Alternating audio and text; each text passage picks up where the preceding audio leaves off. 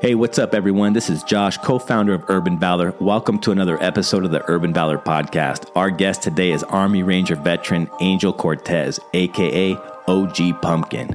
Angel grew up poor and malnourished and ended up getting jumped into a gang. As a gangster, he found himself selling guns and drugs, running the streets. Eventually, Angel decided to make a change and enlisted into the army.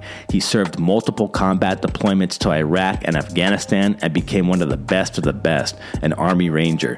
Since transitioning out of the military, Angel has become a huge advocate on giving back as a community leader and an entrepreneur. If you enjoy this episode, go give us a five star rating and leave a comment to help support our veterans. The bigger the community, the bigger the impact. If you'd like to contribute your story to Urban Valor or know anyone else who may, reach out to us on Instagram at Urban Valor TV or you can email us at team at urbanvalor.com. Enjoy the show. What's up, Angel? What's up, man? Thanks for being here, brother. Really appreciate it. Let's just start off. Uh, how about you just uh, introduce yourself, tell us your name, um, uh, branch of service, and the years you served. Okay. Yeah. My name's Angel Cortes. Uh, I'm a former Army Ranger, uh, and I was in from 2008 to 2016. Right on. Um, talk to me about your upbringing. Where where were you raised, and what was your childhood upbringing like? I was born and raised in Southern California. My parents were separated, so I spent a lot of time either in Garden Grove or in Santa Ana. I grew up in a in a low income community, right? And Right. with low income communities comes comes a lot. Comes crime, drugs, uh, you know, and with that, you know, um, gangs. Yeah, and uh, um, eventually you started. Uh, you worked yourself into a gang. Actually, is that right? yeah, sooner or later, uh, you know, it kind of kind of gets you. You're either going to join or not join, and if you don't join, you're going to get picked on Right. uh, by other gangs and stuff like that. So that's kind of what kind of happened to me. Uh, I grew up as a skater. I was I always to this day I still skate. Mm-hmm. And one day some skaters was they were trying to steal our boards, and I wanted to do something about it, but I knew I knew I wasn't going to be able to beat them all up, and I knew if I did anything, you know, they were all going to just jump me and my friends. So it made me angry. Right. And, I, and right then and there, I had to make the decision: to, to, do I get a, a new group of friends that are willing to stand up? Because the people I was skating with weren't they weren't fighters. You know, they were good people, but that's just not that's just not who they were. right. So I started hanging out with, you know, another group that didn't like that group, and basically it was just one gang from another. You know, from one gang to back up against this gang, Yeah. and it was a slippery slope. Did you get jumped in? Yeah, Oh wow. yeah. Well, first I hung out for a bit. You Right. know, they they they, want to see who you are and stuff like that, and then little by little you, you hang out more and and you would get into fights, not necessarily like with them, but like along with them. Mm-hmm. And then they ask you one day, like, "Hey, man, you ready to get jumped in?" And you're like, "Yeah, let's do this." Being part of a gang growing up, um, you know, did they ever make you do anything crazy? No, because you know it's at the time I didn't really understand it, but you know I had a lot of anger because of my upbringing. You know, of, of being you know physically, mentally abused. My dad always beating us. He was an alcoholic. My mom telling us that we weren't worth shit and and not having stuff and you know getting made fun of because you're you're wearing the same clothes over and over because you're poor. Um, so they never nothing crazy was was asked about me. I wanted to do it. You know, sooner or later, I just went from joining a gang to selling guns, selling drugs, and no one was like, "You have to go do this." It was always like, "Yo, I want to do this. How do I do this?" And then them being like, "Oh shit, okay, well, this is how we do it." Yeah. Yeah. Did you ever get into any trouble with the law growing up? No, uh, no, no serious trouble. I got, I got really lucky. You know, the worst um, thing that that it came close is when SWAT raided our houses. It raided uh, for like about four or five of our houses at the same time, and and they were looking for stuff, and they did find guns and drugs and stuff like that, but. But what they were looking for specifically, they didn't. So nobody got in trouble at the end of the day. Yeah. Yeah. Wow. Um, so what inspired you to join the army? Well, I, I always looked up to service members. You know, you see movies, war movies from the '90s. You know, like some of the like the crazy Arnold Schwarzenegger movies. You know, or or, or Private Ryan, or what you name it, Black Hawk Down, and and I looked up to them. So I wanted to be like them. I wanted to be like that. I want, and because in many ways I wasn't like that. Right? I was I was young, uh, poor, malnourished, and they were the opposite, right? Strong, confident, you know, and, and I wanted to be like that. So I always knew I was going to go in, into the military. I wanted to. Of course, my actions didn't say that, but I, I, I always knew, and it was one. It's like it was like a secret that I kept it from from all the gang, all like from my gang, right? My family members knew, but little by little, they kind of like gave away. They gave up on that. That oh, he's going to join. They were like, you ain't going to join, dude. Look at what you're doing. But I always wanted to. Is there any specific reason why you chose the army?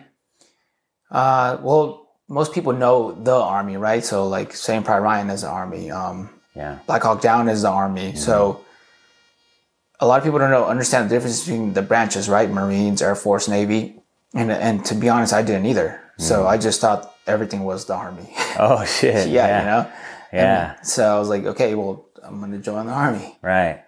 Um, did you did you get a pick choose your job? Yeah, yeah. I saw a lot of National Geographic specials where, um, you know, these IEDs were killing people. So I didn't really understand what IEDs were at the time, and so I walked in and I wanted to have a job that did something about the IEDs, and that's how I ended up being a combat engineer. Mm, okay.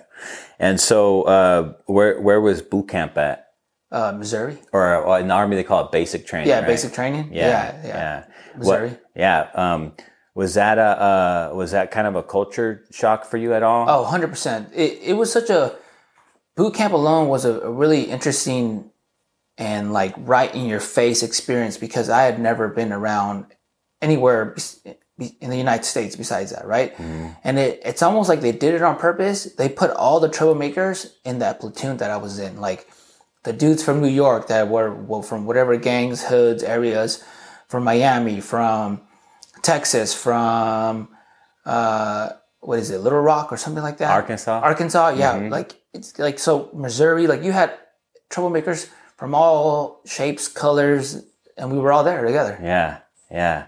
It's crazy how the military brings everybody together like that. Yeah. huh? Um.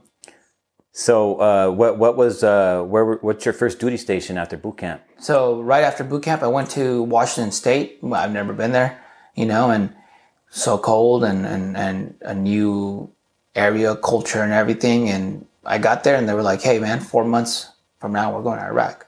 Oh shit! So In they're four like, months? "Get ready," and I was like, "All right." Wow. What what unit did you get dropped to? Uh, second ID, Okay. third brigade.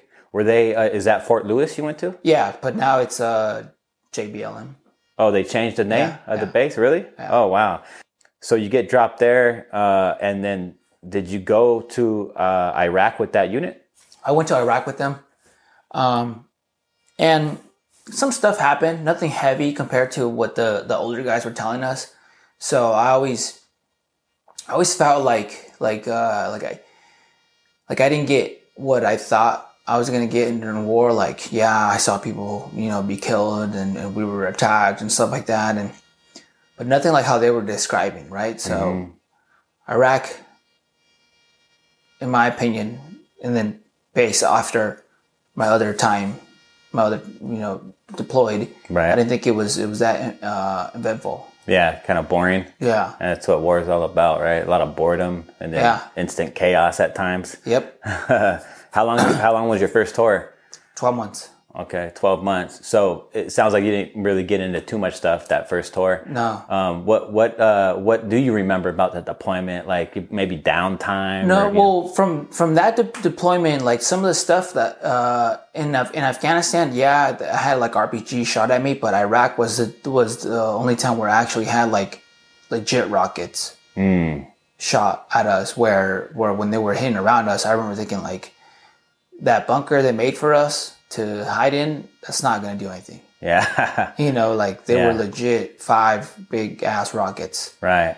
Um, and then being mortared and, and it hitting it everywhere around me to where the person some person it, it landed right and it, and it took a big chunk out of their neck then right behind that my friend took a little bit to to the ribs and then the guy behind him was um, a little bit to, to the neck i think a little bit and then i was behind him and i got nothing so like everybody took it and then i was just there just feeling the force but not getting hit Yeah, finding an ID in a, in a tire, like like in the all the National Geographic special, the yeah. tires or whatever.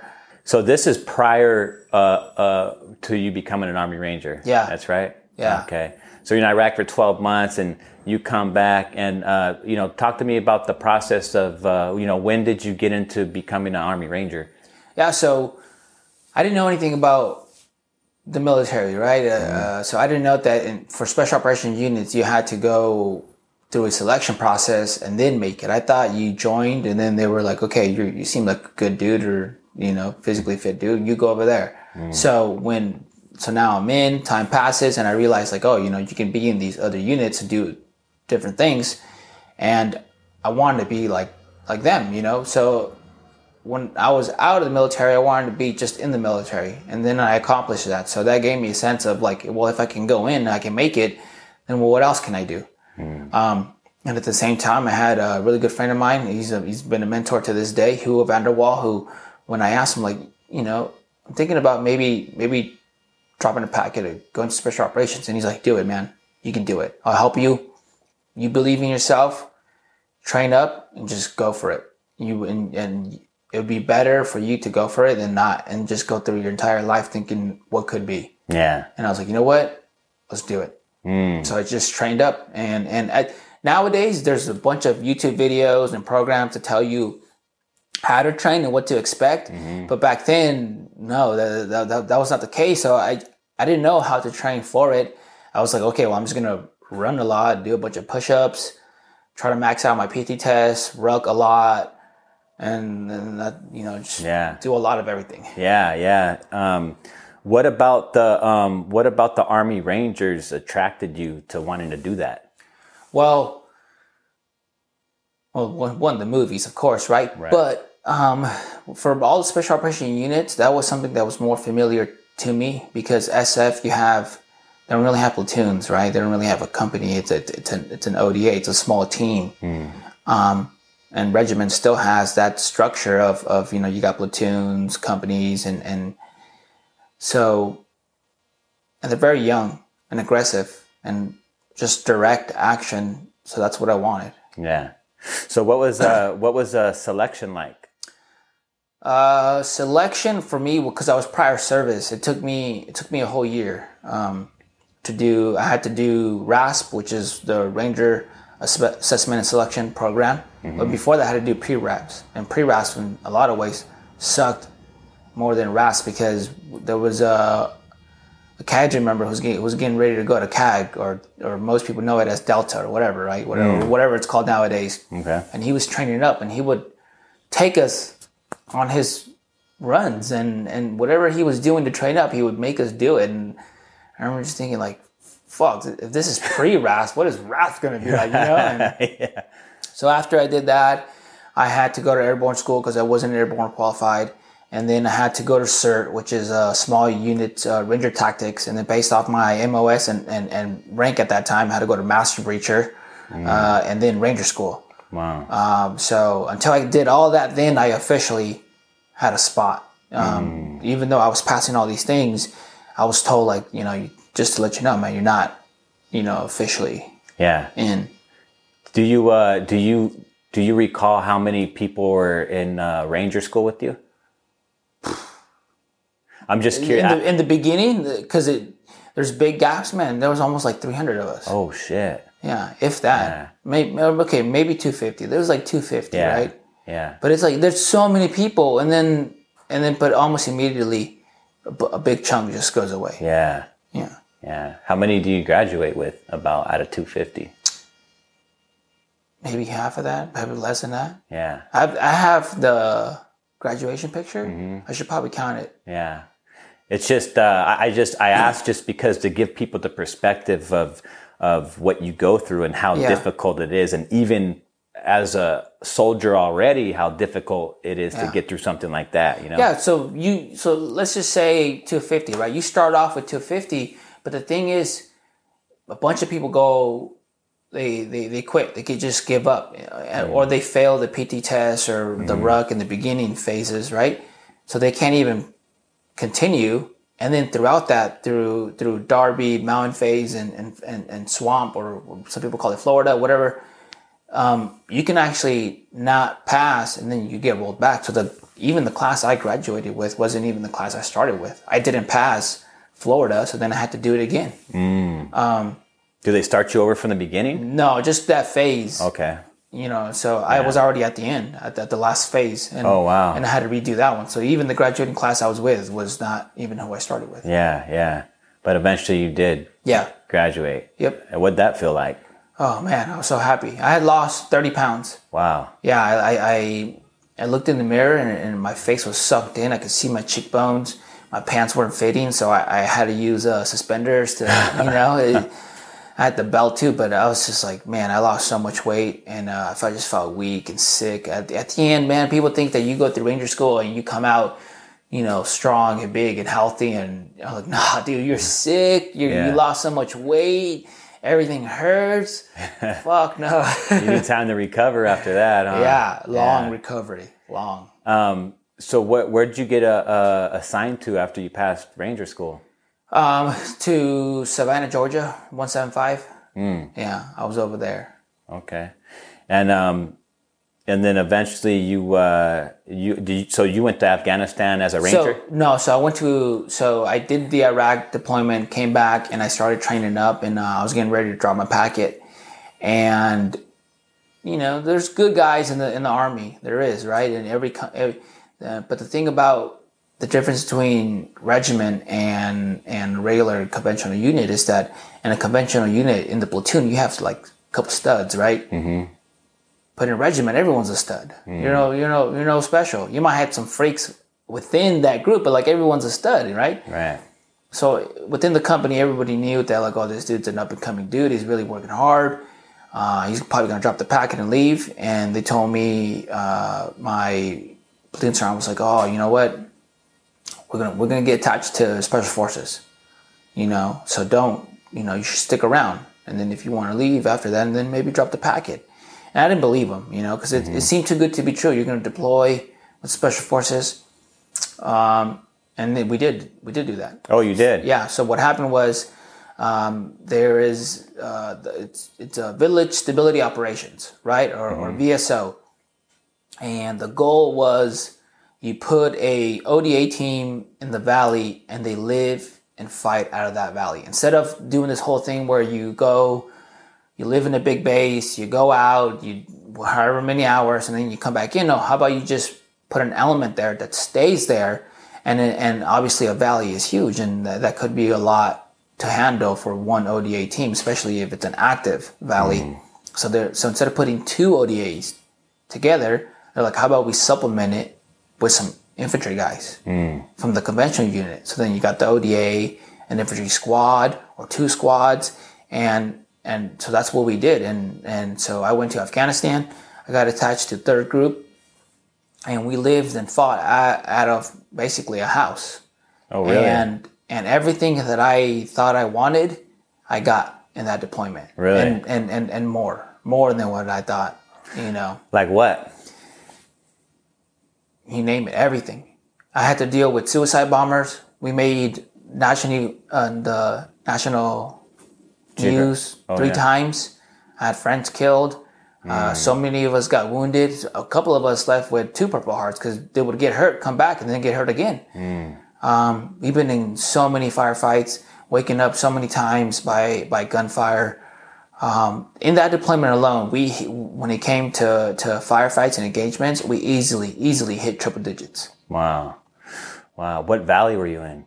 Uh, Wardak. So Wardak, uh, it's a Onkai. So Wardak is a province. Onkai is is the valley, and then Okay. we moved to uh, we call it uh, Yarwest or Jarwest, or however you want to pronounce it. Um, what What was your guys' mission while you were out there? So to create white space, right? So white space as in, and it, and it was dependent by valley, right? And, and if you were in one valley, you had locals that are, that didn't like the Taliban, and they were willing to help you fight and create white space, right? So move uh, uh, area where where where freedom of movement, right? But then, but the valley we were at, I mean, you were basically living with Taliban. You were fighting the Taliban, so it we were trying to kick them out, but it was kind of hard because you're trying to kick out people that live there. Yeah. You know, you're trying to fight them, and and every day multiple multiple gunfights. And it, it, I remember if like two days passed or three days passed with nothing happening, I thought that was so weird. I thought Yeah. that, would, that would be so strange. Really? Wow, Yeah. you guys are busy out there. Yeah. Um, do you recall any um, fight that maybe stands out more than the other ones? Yeah. So, man, I, I got stories for days. Yeah, Um, one of the biggest ones were, were we did. This is one of the, the three times that we made the, the national headlines was, um, it was, it was almost like five in the morning. Uh, so we lived in, out of a house, right? But there was a small cop, um, you know, smaller base, um, for, um, not so far that we would get supplies and mail and stuff like that. And we, we went there and the sun was just about to go up uh, and there was an explosion at the gate, and and I knew it was the gate. So so the cop was kind of at a hill, and our little compound was on top of the hill. So we had our own little compound where we we would get a resupply, you know, special operations compound only, right? So that's where we're like our mechanics and stuff like that would be at if we ever needed anything. And I remember just pointing down and being like, "Yo, man, like that's at the gate, like that's at the gate." And as guys are, are, are running up to by the balcony and i'm pointing yo that's at the gate. I felt the strongest force i'd ever felt in my entire life. Uh, at the time i was on top of a truck. Next thing you know my face is in the dirt. I don't know what the fuck just happened. Um, i know i'm alive. I'm fucking scared because i don't i don't know what that was and I uh, I get up and I and I look, and it's the biggest fucking mushroom cloud I've ever seen in my life. And what happened was, a dude walked up to the gate, blew himself up, and then allowed a dump truck to go in and blow itself up. And so I knew I'm alive, but clearly there's a hole now that we need to, to we need to protect because they're gonna start coming in. Because earlier that year, that's what they that's what they did. I think it was um, forget the base, but that year and the year before they had done that, they blew, blew somebody blew themselves out the gate, and then dudes would just come in and then start fighting. So I grabbed my gear and we all start running down the hill. And I remember as we were running down the hill, there's there's a, a I forget the unit. I think I think it was 173rd um, was there. And I remember one of the dudes. He's covered in dust, right? And he's just looking at us running towards the the hole, you know, that that was that's created there. And he was just looking at us and just like like almost in disbelief. You know, maybe he didn't want to. Maybe he thought we were crazy. I don't know what he was thinking. But I remember him just looking at us, and then I made eye contact with him, and I just kept running. And when we go there, bodies everywhere. There's there's people dying slowly because not everybody died right away. They're dying slowly because of the of the of the force of the blast, right? So the insides is probably turned in, you know, probably all scrambled up. Yeah. Um, you know, Internal bleeding and yeah, all that. all of it. You know, people moaning slowly, just dying slowly. the bodies are they are they your guys or So they're a combination of both, right? Because it, was- it was attached to a a uh, bazaar, right? So you had that day, if I remember correctly, it was like 94 Americans got hurt, right? I don't think any, anybody died, but uh, I, I, from what that I know, yeah. um, I know a lot of them got seriously fucking hurt. Um, but all the Afghans that I uh, that all the people that I that I saw that were were killed were, were I mean dead were Afghans. So we go down there and we're blocking this hole. There's like it was just the ODA and the small squad of infantry guys that we went down there. Uh, but not not not even even not all of us went down there, right? Only some of us. So some of us stayed back and, and got the trucks ready and, and had a, a legit plan to set up and right bring all the trucks down and stuff like that. Lock this bitch down, right?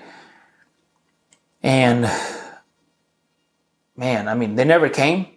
And and what happened was that it's because another truck was coming, and our combat controller found that out. Oh wow. Yeah, so so they shot up that truck and then, took it out? Yeah, it took it out. Nice. And um, so obviously we're on edge, like, yo, when are they coming? When are they coming? Nobody came. Well, nobody came because there was another truck that wanted to come in.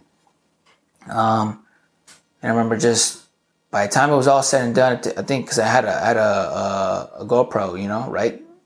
And I, I turned it on when I turned it on, we were running down the hill. So the footage starts when we're running Oh down. shit! You got f- footage of it? Yeah. That's wild. and took about 45 minutes to an hour for the convention unit to to help us close this hole. Obviously, they I knew I know they had stuff to deal with, right? A bunch of dudes are hurt. They get they, they, need, they need accountability and all that, or and, or whatever.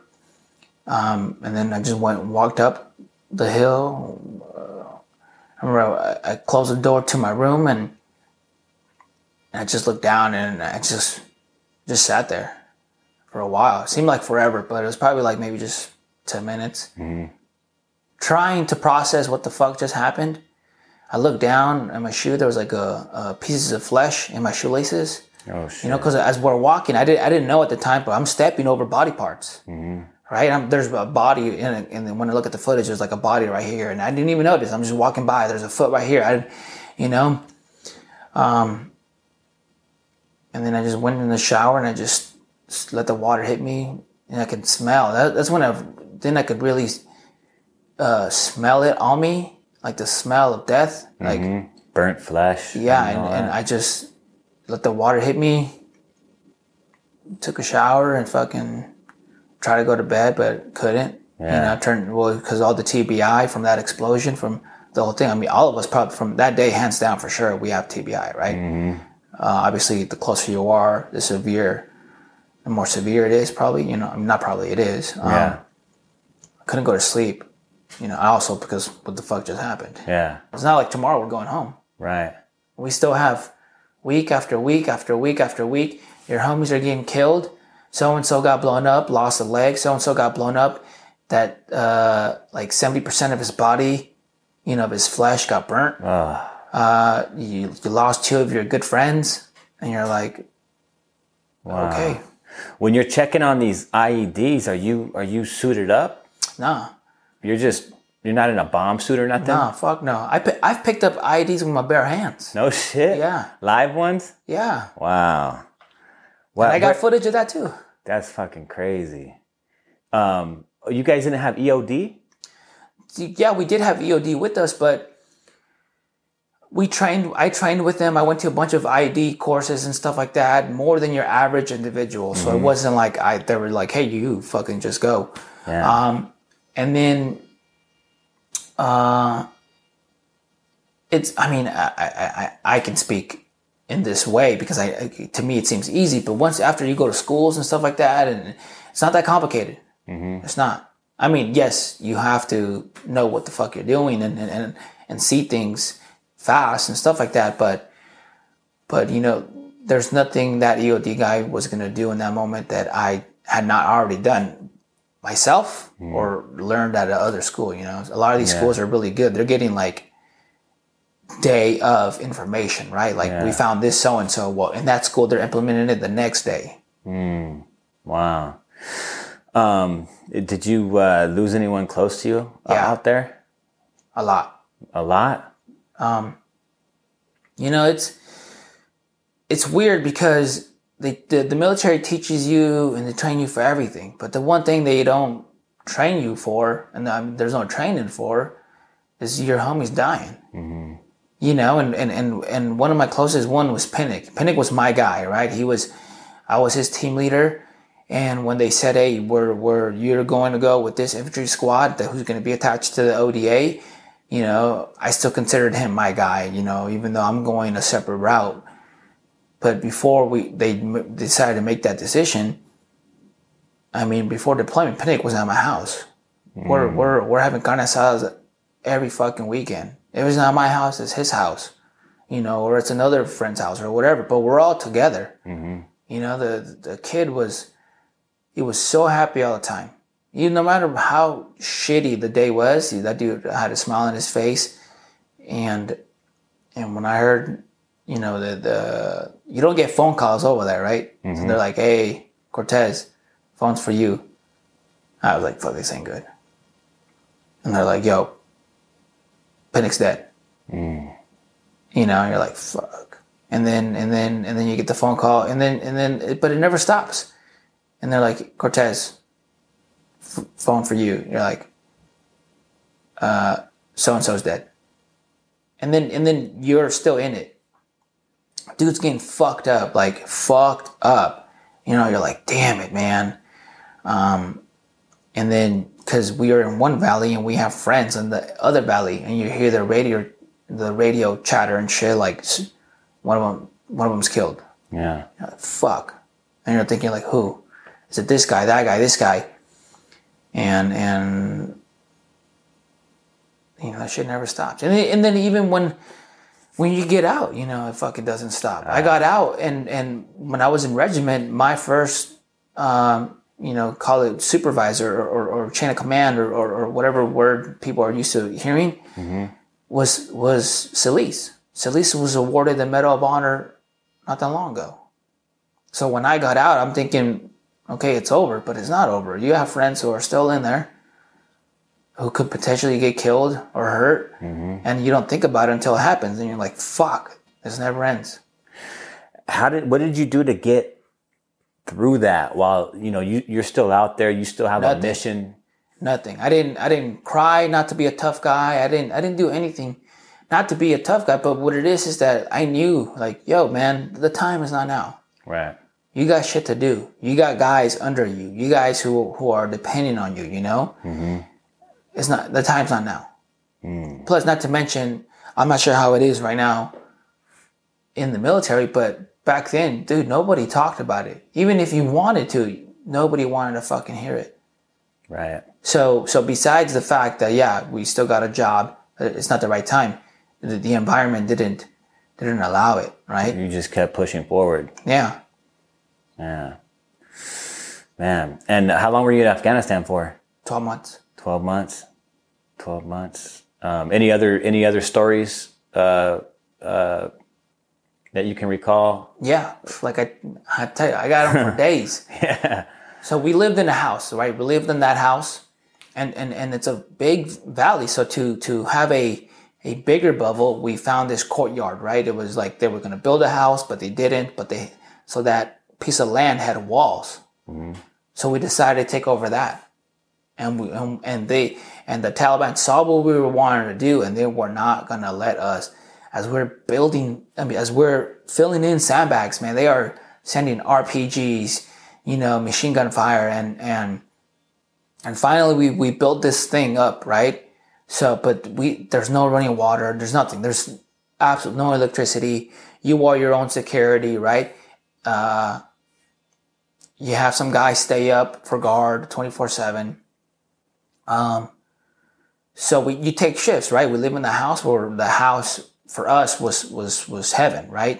Come- even though there's huge bases that are having like salsa night and they got fucking starbucks coffee or whatever the fuck it's called domino's the house for us because what we were used to that was fucking heaven. So you, if you're not at the house, you're you're at the at at the you know little courtyard area, and shit was rough back there. We were, I mean, we were burning our shit, burning our trash. I mean, we were doing that at the house too, but at least at the house we had electricity and and bottles of water to take showers in.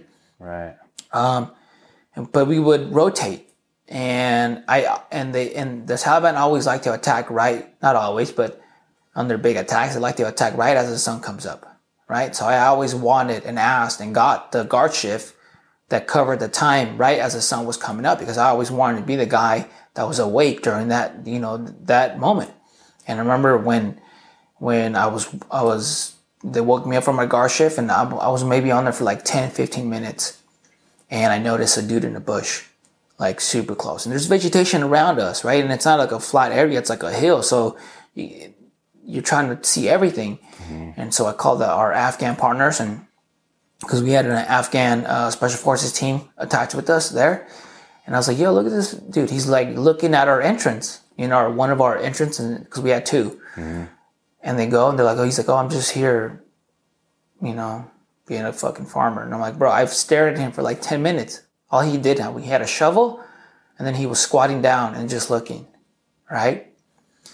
And the next day we're supposed to, we're supposed to um, rotate. So I tell the, the the coming in team leader, I'm like, hey man, I'm like, I told him what happened. I was like, I don't got a feel, I don't have a good feeling about this, you know, like he was just there, and, and, and I, everybody knew about this. So it wasn't like I wasn't sharing this information. I was like, uh, but I told that team leader, I was like, hey man, you you be careful, man. You know. And the next day, the very next day, I get woken up, and it's which to me it seems like the middle of the night, right? But what it was, it was right as the sun was coming up, hmm. and someone's yelling at me, and in the far distance, I can hear fucking hell.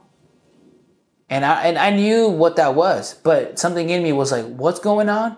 And they're like, "They're getting attacked. We gotta go." And I already knew, but I just, I just, I don't fucking know why I asked that, but I asked that. And and the chatter is is, it is a a complex attack to where the the the, the Taliban got on the other side of the wall and and they were throwing grenades, and no American died, but some Americans got hurt, some Afghans got hurt, got a f- finger shot off Oh wow. some uh, one of our guys took a, a RPG, blew up right in front of him. I mean, right next to him, fucked up his leg. You know. Uh, you know, so that I remember as we're driving up, and I have footage of that too. As we're fucking rolling up, it's they're still g- giving it to him, you know. And and when I when, we- and some of us had GoPros and stuff like that. So when you when they see the footage, um, at first glance they, they, they, they couldn't see where the fire was at but when you like slow it down you can see like in this bush and that bush the muzzle you see this and you're like those motherfuckers were everywhere wow. It must have been like 15 dudes Wow. Being in combat like that, um, Angel, did it make you? Uh, did it? Did it make you appreciate what you had back home? 100% my my point of view my, my- how i saw the world was different you know I, I went back home and i was grateful for everything life that's the biggest thing uh, uh, people see what i do on, on social media and, and and they give me props for it and then they say good work and all that but and it's a beautiful thing right everything that we're doing for the community but it all stems from the darkest shit that i went through mm-hmm. that made me appreciate this mm. you know all my friends dying the death that i've seen the, the everything that i experienced and realizing what the life can be makes me appreciate and try to do the best that i can Yeah. for my community right now What was it like? Um, you know, after experiencing everything you experienced in the army, um, transitioning back into the civilian world for you. So when I got out, it's 2016. I'm an Army Ranger. Uh, I I got into Muay Thai. I'm competing in Muay Thai. Going to school to become a registered dietitian, and I get out and, and I come back home to Southern California, and I had already scoped out gyms to go train at because I, I was still I was serious about martial arts. I found a gym, Classic Fight Team. I was I was training and competing out of there. I was going to school, getting A's and B's and it looked fucking like my transition was gonna be flawless until about the third month out, and then it all kind of like just crept out. You know, because you, you you go home and everyone's happy that you're home. You mm-hmm. know, right? Your mom, your cousins, they're home. I mean, they're happy that you're home. Your wife is happy because my wife is from here too. You know, she's mm-hmm. happy that she's home. Her family's happy, and I call it the honeymoon phase. And then after the honeymoon phase, shit that I was suppressing for years and years, shit all just came out, you know, and stuff that my wife herself was suppressing, you know, because like you, to be the best, a lot of things get sacrificed, and mm-hmm. and and there's ways to do it, and I don't think I I don't think I did it the best way. I for sure put my wife not even second, but like third and fourth in in some situations, right? Mm-hmm. Any school that they offered to do, I I would raise my hand. I'll do it. I'm going there. I would come back from one, and then it'd be like, hey, we got this school in like three weeks. Sign me up. I'm up. I'm doing it on the weekends. Yo, what are you? What are we gonna do? I'm gonna go out with the boys. You know, I'm gonna go do this. We're gonna go do that. We're gonna go hike this mountain. We're gonna go. So all that stuff came out. So next thing you know, I'm, on the verge of, of getting divorced. Uh, the kid, my kids, I have two kids at that point. Uh, I'm not even seeing them. Uh, the GI Bill is great, but the thing is, in between semesters, they don't pay you. So you have to find work. And I'm working at a fucking yogurt shop and getting yelled at in Newport Beach by fucking kids why their order isn't done. And I'm just like, what the fuck am I doing? Fuck. What am I doing? I was an army ranger. I had a house. I had a family.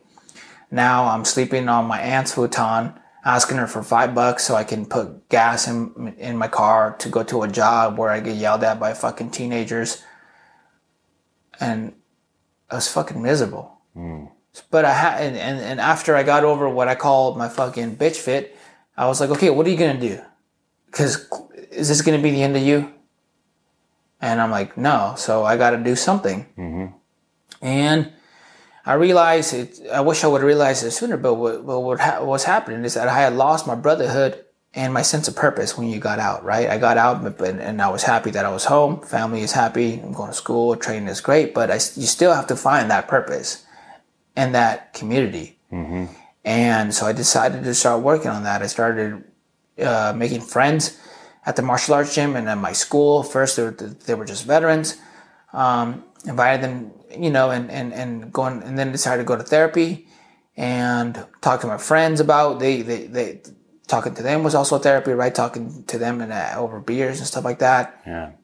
Um, and then I little by little fixed my my marriage and and I got a an apartment and I started hosting events at my house. So I, I would tell veterans from my school and from my gym like, yo, let's watch the fight. I'll I'll get the pay per view.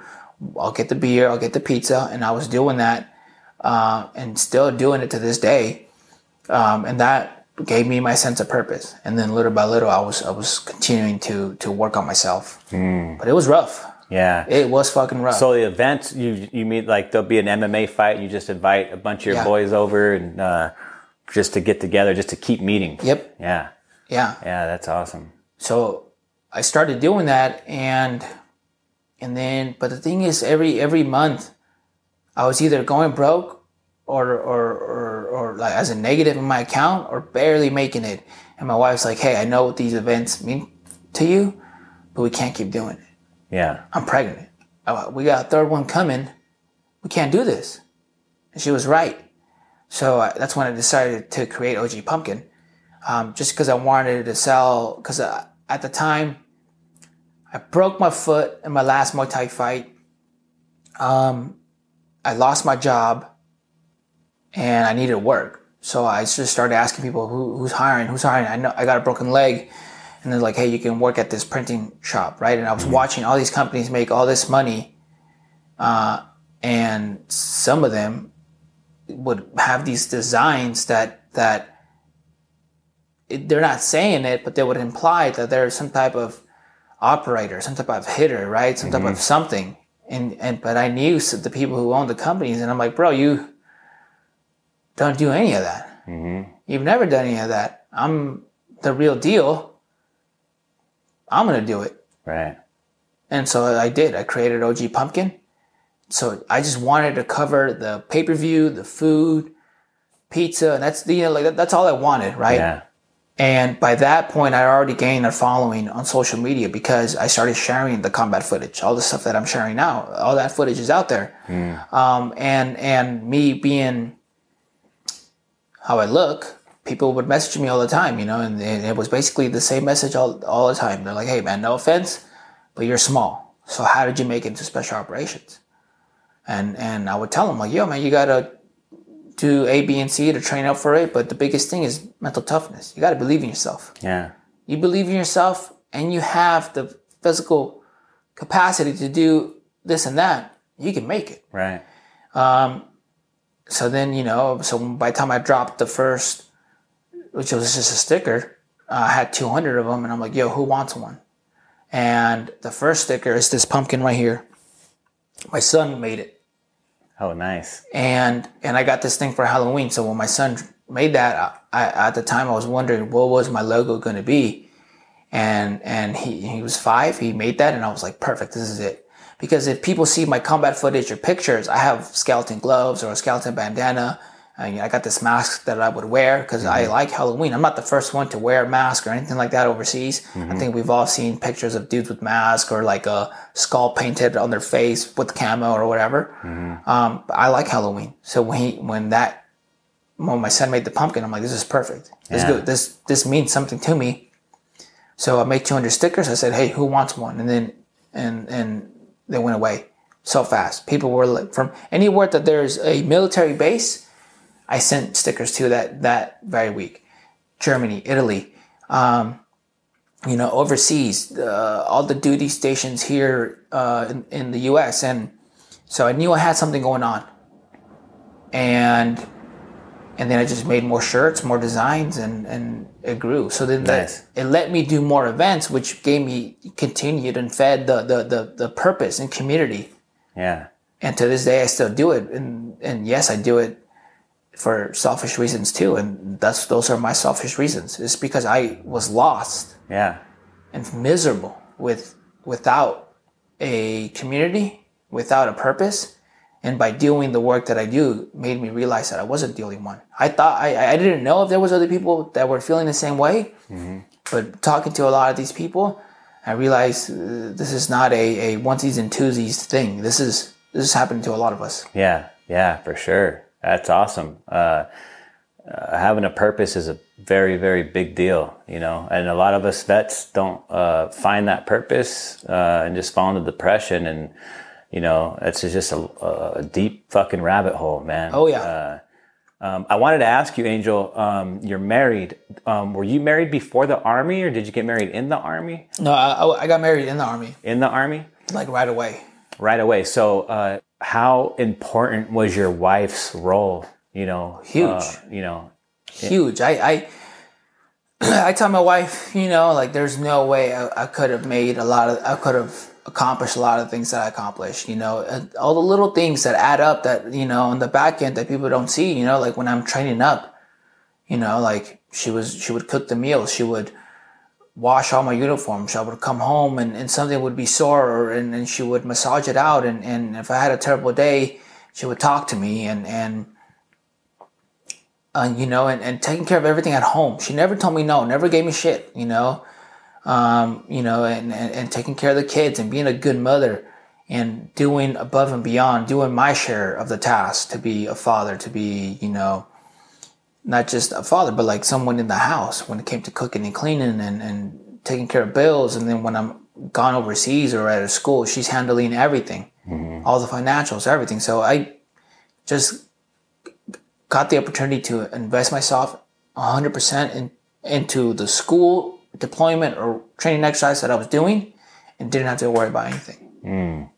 yeah. I, I think I asked that question because um, I feel like you know the spouses really don't get the recognition they deserve. You know, Yeah. Um, because here she is married to you before you ever went into combat. Um, you know, I'm sure those experiences changed you. You know, as a man. And uh, you know now your wife, you know you're coming back home to your wife, and and and you're a little bit different now, Yeah. you know, because of what you've experienced in the Yeah. army, and now she has to uh, adjust to that. You Yes. know, like my husband's been through this and been through that, and like you know, it's very difficult on their end as well. You know, It is, and as a matter of fact, uh, so I have a I have a podcast, OG Pumpkin Podcast, and and she was on she was on the podcast, and that's all we talked about. Oh, wow. Because I started giving and sharing experiences on what to do in the military, right? When it came to this school or that school or, or joining special operations, but then I started giving more, right, and sharing more because I want I don't I don't want these new guys to be like me. No, I want them to do it better than me, right? So so we're so when they're at my age, they they surpassed my accomplishments because so many people are like, "Oh, I want you to be like you," and I'm like, and I give them advice, but I don't want them to be like me, right? Mm-hmm. I want them to do it better. So I started sharing my my failures uh, with when it came to my marriage as well too, so that so they can do it better, right? yeah, and see like, yo, well, he, this dude's talking about this, this, this, and that, and I didn't even see this. And by her having been on my podcast and talking about it, it, it made me and some people messaged me and were like, I had no idea. I, had listened to your podcast and I talked to my wife and she brought up this, this, this, and that. Or, or ladies were hearing it and were like, thank you for acknowledging it. I'm going to have my husband listen to this. wow, yeah, yeah. That's awesome. That's awesome to get the perspective from a spouse's point of view. That's why I also interview spouses too to get that perspective, you know, Yeah. from them. Um, and I think she would she would be really my, my wife would be willing to talk and come out. That'd be great, man. I'd be be honored to have her, you know, and Yeah. get her perspective on that, her take. That'd be awesome. Um, well, we're gonna get ready to wrap it up, Angel. But um, um, any last words um, before we cut the tape? Yeah. Um, uh, for mental health is a big thing. People don't address that, and mental health, mental care comes in a lot of ways. It could be therapy. It could be uh, nutrition. It could be physical exercise because physical exercise has been proven to help mood. Um, I don't. It can be even psycho- se- heavy doses of psychedelics, right? In, in a professional setting, and, and I've done that uh, and it's helped me a lot. It's helped me communicate a lot, uh, a lot of things with my wife, made my life a lot better. Whatever it is, I think people need to address mental health and not be so scared to to come out and be like, "Hey, man, I got a problem," or you know what, it hasn't been that great. And and community is a big thing. I tell all my friends like, "Yo, man." For the good and the bad, hit me up, you know. And some of them do hit me up, like, "Yo, man, the, things aren't that great," you know. I, Yeah. I'm stressing about this, I'm stressing about that, or, or or my girlfriend broke up with me, or whatever, you know, and and we and find find people that understand that hey man, things aren't perfect 24 seven, and they should be the type of individual to be like, hey man, I want to help you during Yeah. those moments too. Right on, Angel. Um, hey, thank you for taking the seat, brother. It's a major contribution for what we're doing here. I always tell everybody, you know, without um, people like you sitting down and sharing their stories, you know, I ain't shit here at Urban Valor. So thank you so much for being here. Oh, thank you for having me. Push it to the limit, I can't go no more. Red light, no